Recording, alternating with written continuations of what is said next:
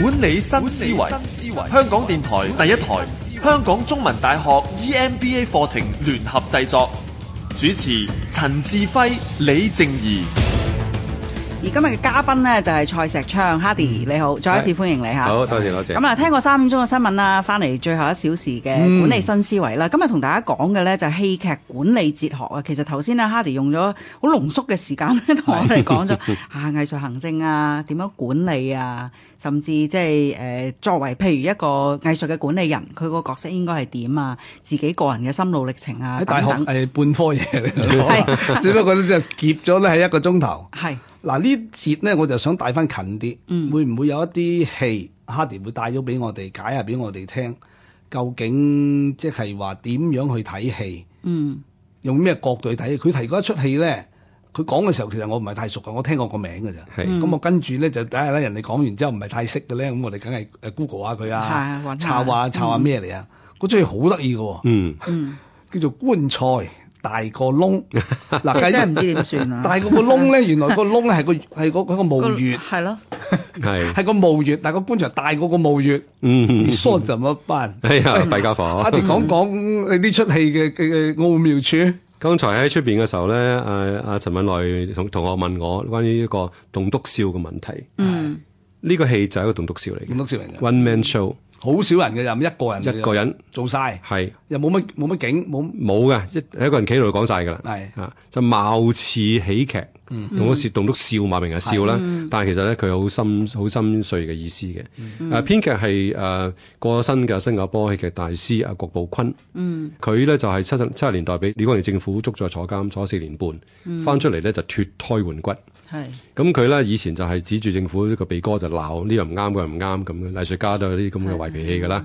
咁但係呢個戲咧，原來講咩咧？咁樣就講一個年青人，佢個爺爺剛剛死咗。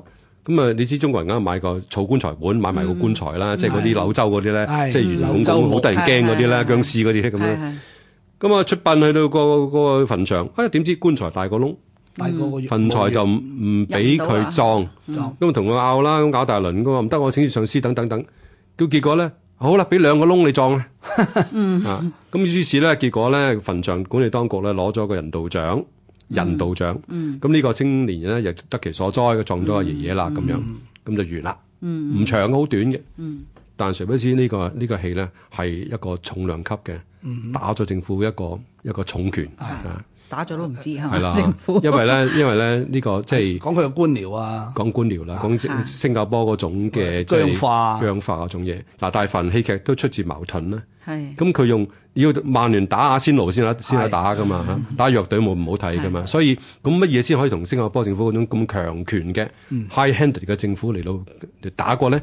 就係中國人嘅百行以孝為先嗯呢個孝道啦。所以呢個係傳統觀念嚟同佢同佢打過，因為你唔能夠唔殮葬你嘅親人噶嘛。咁咁所所以以要呢個諗辦法啦，要佢係啦，所以呢、個呢、個戲呢，跟同埋跟住後來後邊十年，阿、寶君寫咗十個戲，儲晒嗰個劇本集叫做《邊緣意象》裏邊。嗯，咁又出奇喎、新加坡政府雖然十年前撳佢，！坐咗四年半，但十年出監之後，十年之後呢，頒咗個文化大獎俾佢。嗯，你話呢個政府有冇救呢？有得救啊 有啲雅量 喎。有啲壓力 啊！有冇睇過《小孩不笨》啊？誒係戲嚟嘅電影。我知道，係新加即坡係其實電佢幾幾近呢呢類型嘢㗎。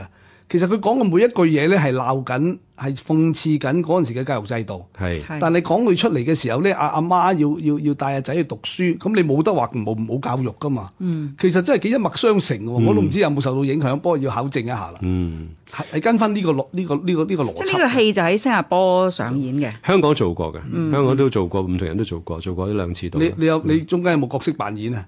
有冇？我冇做過。你係睇過啫。我係我做我導演過寶君其他嘅戲，嚇嗯咁就呢、個呢、個呢啲咁嘅即係所謂咁樣嘅啊路線咧，可以話就係郭寶坤佢成日喺掛喺口邊講嘅，就話劇場嘅本體生命，本體生命。即係劇場家呢度做乜嘅咧？即係我以前問我話 why 點解有劇場嘅存在咧？原來做乜嘅咧？咁樣咁、當然佢個側重點就係話，即係頭先講娛樂啊、咩教育啊、傳媒嘅評論啊等等。咁、當然佢評論為主，咁、當然有一個娛樂性嘅包裝。啊，係嗯就係咁解啦。係我又知道你重新製作過一出嘢叫《哥本哈根》嘅喎，係啊係啊你可唔可以講下，即係你既然嗰次提出嚟咧，你梗係有有啲角度㗎，個帶俾我哋誒去了解下你嗰你你你做呢出嘢究竟你個目的啊，同埋你面對嘅係乜嘢，你想達到啲乜嘢啊咁。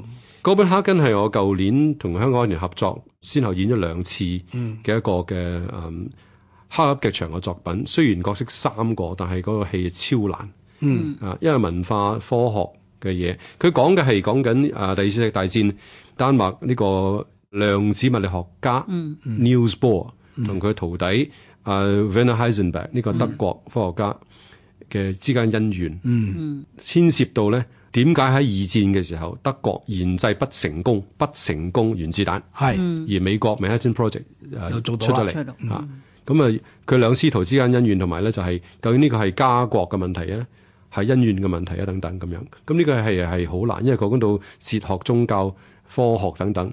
咁所以誒、嗯都係一種向自己挑戰嘅一個咁嘅誒歷程啦。因為我要翻譯啦，同埋我係導演，咁就僥幸咧能夠都解拆得到個戲。係好難做嘅，因嗯為你你越想達到個目的，係、有個深度咧，嗯而你又要普及化地嗱，嗰、個普及性啫，唔係要降低你嘅水平，係而係你要令到好多人都明白到你要講嘅嘢，嗯而又收到好大部分你要講嘅嘢，呢個同教書好接近嘅。嗯。你太淺嘅嘢，你講嚟做乜啫？係好深嘅嘢就好難講咯。係嗯咁你停喺邊個位咧？嗰度就其實好多嘅創意同埋好多嘅思考嘅，深入淺出係嗯嘛？好難真係好難。我相信呢個亦都係顯誒顯示咗一樣嘢就係咧，香港嘅嘅劇場觀眾咧係有呢類嘅嘅市場嘅噃，用翻市場嚟講啊嚇。